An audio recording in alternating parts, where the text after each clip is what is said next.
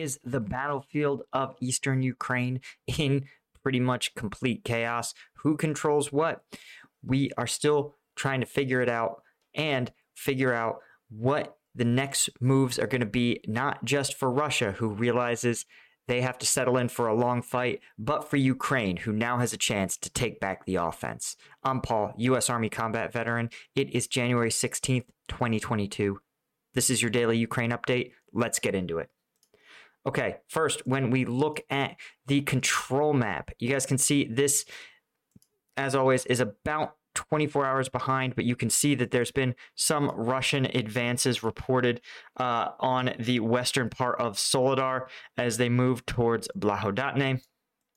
You also have Russian advances uh, near the last of this woodline near Bakhmut, uh, and they've moved into urban territory here and also have made some minor advances um, in the uh, southeastern part of the city. Right, moving down. What's also interesting is that Russia has also made some advances near Optine and Vodiane. Uh, you guys can see these are small villages uh, that sort of surround Avdiivka, and but in terms of compromising a larger tactical situation, uh, it's not really the case. These guys are making fairly minor gains, and you guys can see that beyond these two villages, there's literally nothing here until you get to Avdiivka, almost a kilometer and a half away. But the biggest danger is probably that Avdiivka would be cut off. But as you guys can see, the roadways to and from Avdiivka have considerable uh, have a considerable buffer between them and the front lines. So what you end up with, it'll be harder to encircle Avdiivka uh, if that is indeed Russia's objective, which it may be, uh, but it's just not clear.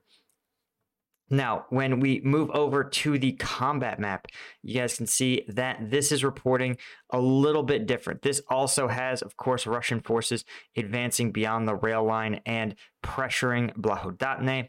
Uh, it's got them pushing towards also this northern village of Sil. When we look to the south, you can see this does not yet have them uh, holding the entirety of the forest in the northeast uh, and does not have them taking these couple of urban blocks here. It also doesn't even have Russia occupying these city blocks uh, on the eastern side of Bakhmut. And it also has the level of control in Optine as being a little bit regressed relative to the control map.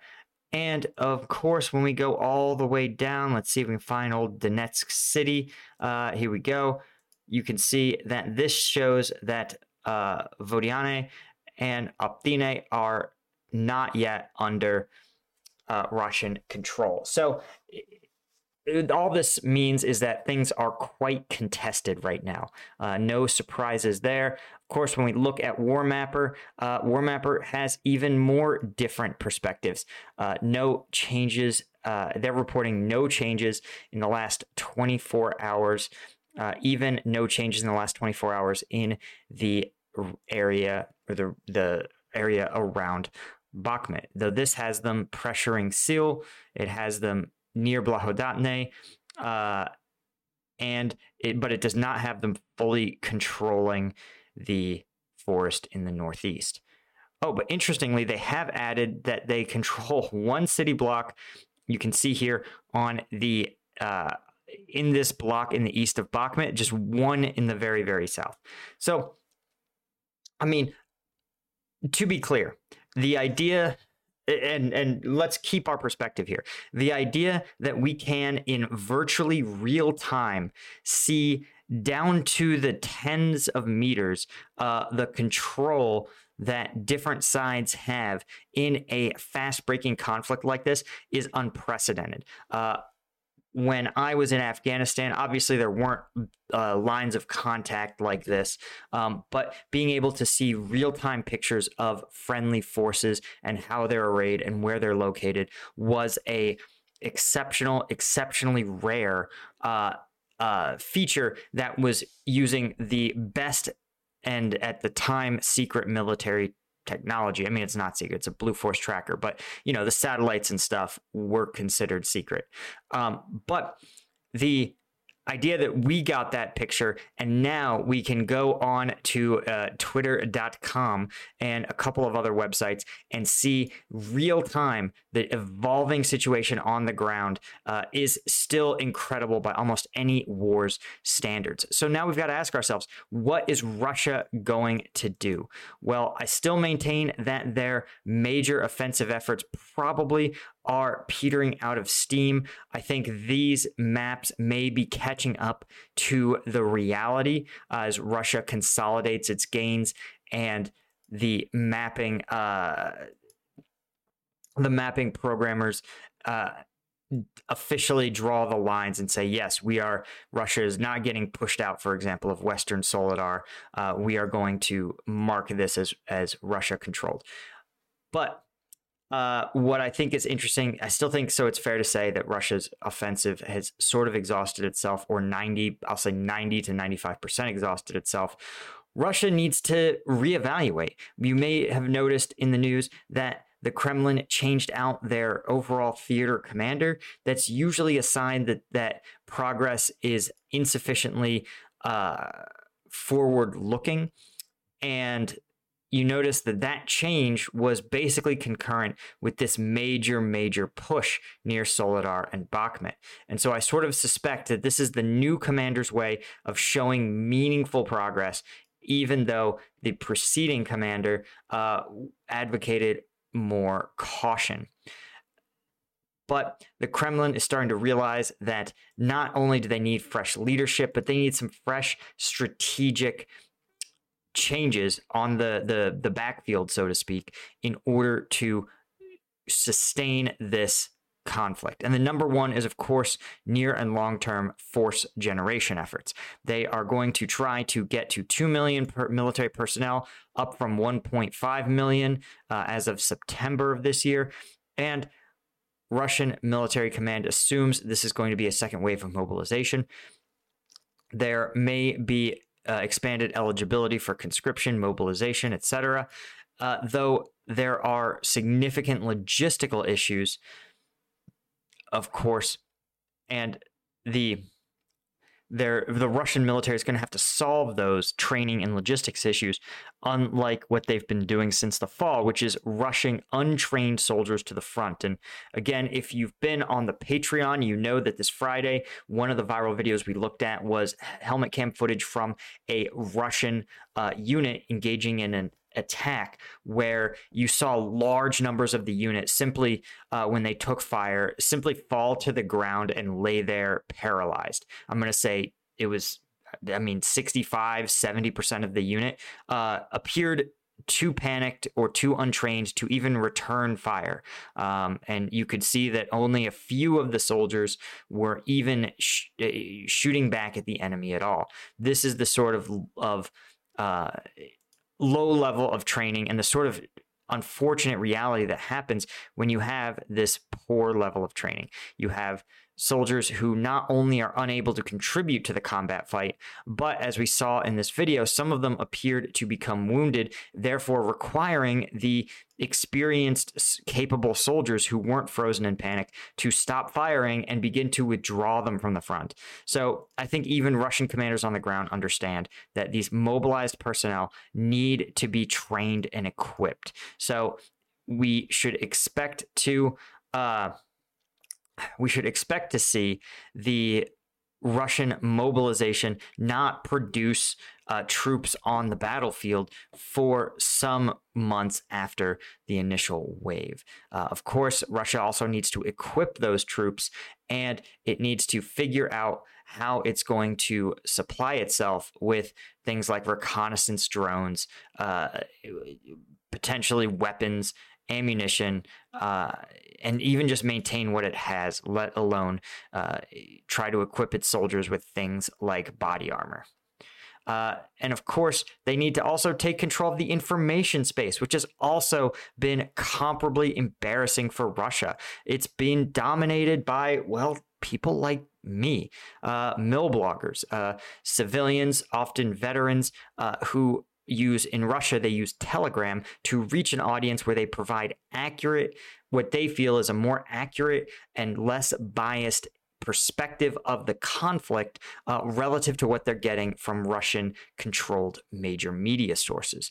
And the problem is the Kremlin was happy to have them when they were, well, pro Kremlin, but when they started to criticize the Russian Ministry of Defense, these uh, information mil bloggers suddenly became a thorn in Russia's side. And now Russia has to solve the problem of not removing people from their only source of information, uh, which would infuriate the public and leave them feeling even more blind. But they also can't have these rogue uh, mil bloggers putting out information that uh, Russia and the Kremlin feels is not appropriate for public consumption. So Russia's got a lot of backfield work to do before it can really meaningfully launch an offensive. And you know, we look at these these uh, you know tens of meters of territory, but you guys can see in the grand scheme of things, uh, in this entire conflict, you look at areas where Ukraine has recently uh, achieved battlefield successes in Kharkiv and in Kherson. And you guys can see that even as we work back through the map, there's so very little the level of territory seized is just absolutely infinitesimal. Um, you, you, when we zoom out just to the entirety of the front, we can't even really see the difference between Russia attempting to seize Bakhmut, right? The, all of its all of its tremendous advances have amounted to very little meaningful change to the operational environment right? So Russia really isn't uh, currently equipped to do anything resembling winning this conflict, even if it only aspires to liberate uh, Luhansk and Donetsk. Now, what can Ukraine do? Well, I think I maintain that Ukraine would be crazy to uh, launch an offensive before it's received at least the lion's share of the promised armored uh, and tracked and mechanized vehicles that its allies have agreed to provide it. It's going to be receiving a significant number of Bradley fighting vehicles. These are uh, like the best thought of as BMPs on steroids, armored, well equipped troop transports that have been had uh, are equipped, I believe, with a autocannon. And obviously they didn't let, I was not mech infantry, so I don't know anything about Bradleys, but they are really, really effective fighting forces. They're combat proven, um, and they are can potentially because they're tracked are going to be able to really improve the mobility of Ukrainian troops on the offensive. They're a great uh, support by fire platform and pretty tough and resilient. They also are going to be getting some main battle tanks from, uh, I believe, uh, the UK and uh, other NATO allies, I think Poland. And there's some rumors that even Germany is going to try to get them some of their uh, generation behind main battle tanks. So all of that could make a tremendous difference given that Russia really has lost a lot of its most modern main battle tanks.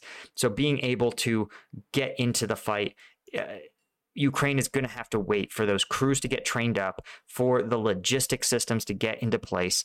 But then once they do, then they'll be able to position themselves to hopefully launch a decisive attack that can break Russian lines. Now, where will it be? That's one of the biggest questions. Some people think they're going to try to push towards Mariupol and split Russian forces in two. I maintain that this would not be a great way to do things because you don't want to create an unsustainable salient. Uh, obviously, a river crossing is probably out. That's logistically very difficult. Uh, so, I actually think that the two most likely, you also, of course, don't want to put yourself in a situation where again, you're in an unprotected bubble.